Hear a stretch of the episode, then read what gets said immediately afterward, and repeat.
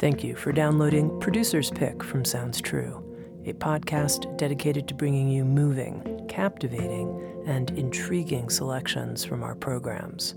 In this podcast, the producers at Sounds True have chosen a selection from a program they've worked on, which caught their attention as a unique or special moment in the recording process. This week's episode, Learning Self Forgiveness, comes from the audio series Meditations on the Mat with author and yoga teacher Rolf Gates. Mitchell Clute, a producer at Sounds True, was with Rolf in the Sounds True studio for this recording. Here's what Mitchell had to say about this week's producer's pick. So many meditation practices focus on working with thoughts and stilling the mind, but don't really address the heart. What I love about Rolf's approach is that he really looks at the power of the heart for fostering calm and connection, and he grounds his teaching in his own experience, even if that means sharing some stories that are tender and even uncomfortable.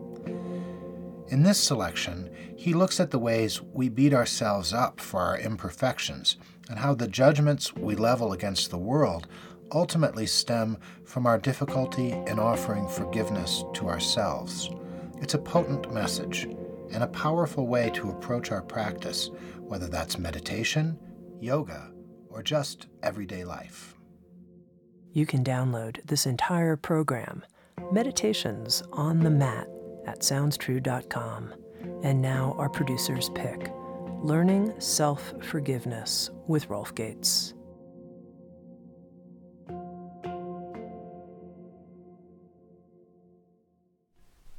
And so, this final skill,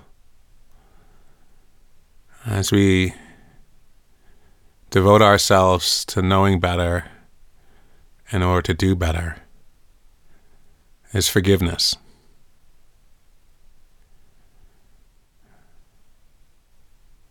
And as we come to understand the concept of forgiveness, we realize that we must begin with ourselves. I was in a room a few years back with a, over a hundred dedicated meditators being guided by some of the best meditation teachers in the country. And so this is an annual gathering in the desert led by Jack Kornfield and many of his teachers. And there's so much momentum behind this annual gathering that the sign-ups start at midnight. And on the day of the sign up, you stay up until midnight and you sign up. These are the regulars, these are the frequent flyers. So it's top notch students with top notch teachers. And we're going through a 10 day meditation retreat. And it's pretty arduous doing walking and sitting meditation all day long for 10 days in the desert. There's only a short period of time each day when the students are allowed to ask questions and maybe the first or second day someone asked a question like I'm I'm experiencing a lot of judgment. And then the next day someone else raises their hand, "Oh, I'm experiencing a lot of judgment." And then the third day someone's, "I'm experiencing a lot of judgment." And so, you know, I, I was experiencing a lot of other things. I was experiencing bodily pain, um, boredom, uh, fear of failure. I was experiencing a number of things. And so I'm sure judgment was in there. But it took me a while to recognize the pattern that in this room of, you know, fairly mature, grown up individuals dedicated to working on themselves, there was a lot of the phenomena of judgment. And so that afternoon, our teachers dedicated the session to what I'm going to be teaching you in this portion of the program. First and foremost, they explained to us that if there's judgment present, that means you're judging your surroundings, you're judging other individuals, you're judging concepts, you know, like corporate America, whatever, if there's judgment that you're you're sending out into the world, it is a reflection of your discomfort with yourself. And this is a statement that was just made by my teachers. And I was not able to completely either understand or misunderstand that statement. It was just a statement that was made, and I was in a silent retreat, so I just listened. And I wasn't able to connect to the validity of this statement until I actually went through a self forgiveness exercise. And so what ensued was what I'm going to be teaching you, which is a, very systematic approach to forgiving yourself for those times in your life that you have not lived as skillfully as you would have liked. And so they had us go through our life from age 0 to 10, 10 to 20, 20 to 30, 30 to 40, and just find an instance where we had lived unskillfully or behaved unskillfully or and somehow fallen in our own self appraisal. And then we were to forgive ourselves for making mistakes. We were to forgive ourselves for being imperfect and forgive ourselves for having to be a learner in this lifetime, that to forgive ourselves for needing to learn things by living them. And what was fascinating to me before I even started was how logical the case was to forgive ourselves. I hadn't really connected forgiving myself with the kind of caustic judgment that I leveled at the world. You know, no one's doing it right. The people in front of me are driving are doing it wrong. The people at the grocery line doing it wrong. The people at Starbucks are doing it wrong. You know, the political parties are doing it wrong. The politicians are doing it wrong. My neighbors are doing it wrong. All of that, I hadn't connected that habit of mind with the notion that maybe I thought I was doing it wrong. But maybe there's a connection between the way I'm treating myself and the way I'm treating you. This was unexamined. But before I even did the practice, I was able to hear the logic of forgiving myself for making mistakes. I was like, well, that's logical. I have a right to make mistakes. And well, then forgive yourself for being imperfect. Well, that's logical. And well, then forgive yourself for learning. There's some things you have to learn. You can't get on a surfboard on day one and be excellent. You have to learn how to surf. And there'll probably be imperfections and mistakes along the way.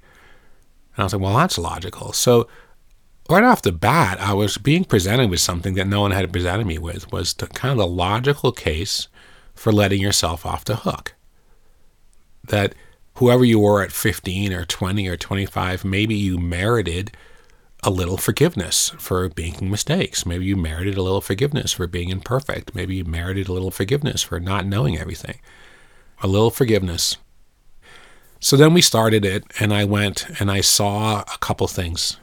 One of the more poignant things. Now, I was taught zero to 10, and I've taught this a number of times since then.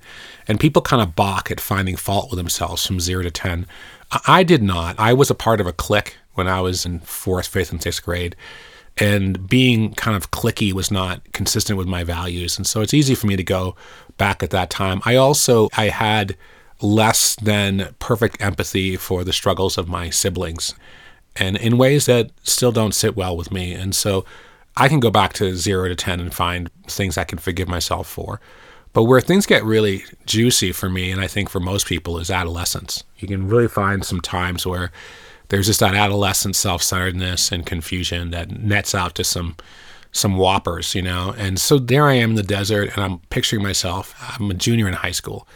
I'm at this boarding school. I'm in a dining room, and I'm just kind of picturing myself at that life moment. And I could immediately see two things. One is I could see how there is a difference between who I was and my behavior. That behavior is a very complex thing.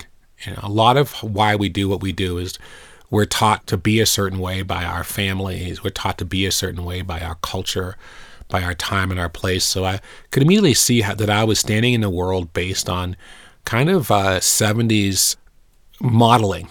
So I was somewhere between James Bond and John Wayne. I had a lot of 70s thoughts and feelings about sexuality. I had a lot of 70s thoughts and feelings about race. I had a lot of 70s thoughts and feelings about gender, not necessarily that much about the oppression of women, but certainly how men are supposed to be. And these are things that I can now see that weren't really a commentary on the individual, but on on the circumstances. And I could see how there was a difference between the person and the behavior. I also was able to see how easy it is for me at 40 or 50 to judge my behavior at 16 and how unfair it is.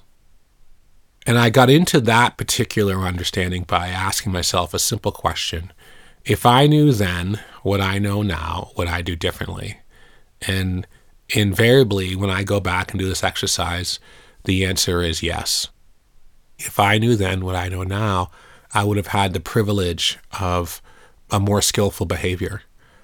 And I saw how I have earned whatever level of skillfulness in my life. Earlier parts of myself had to earn that for me by making mistakes and by learning through doing. There was a courage that I needed to have in my teens, in my 20s, in my 30s to live the hand I had been dealt. And my willingness to play that hand gave me the experience that I needed to have the wisdom that I have today. It was pretty easy to see how, if I was being fair, if I was being rational, that forgiving myself for being imperfect, for making mistakes and having to learn made sense.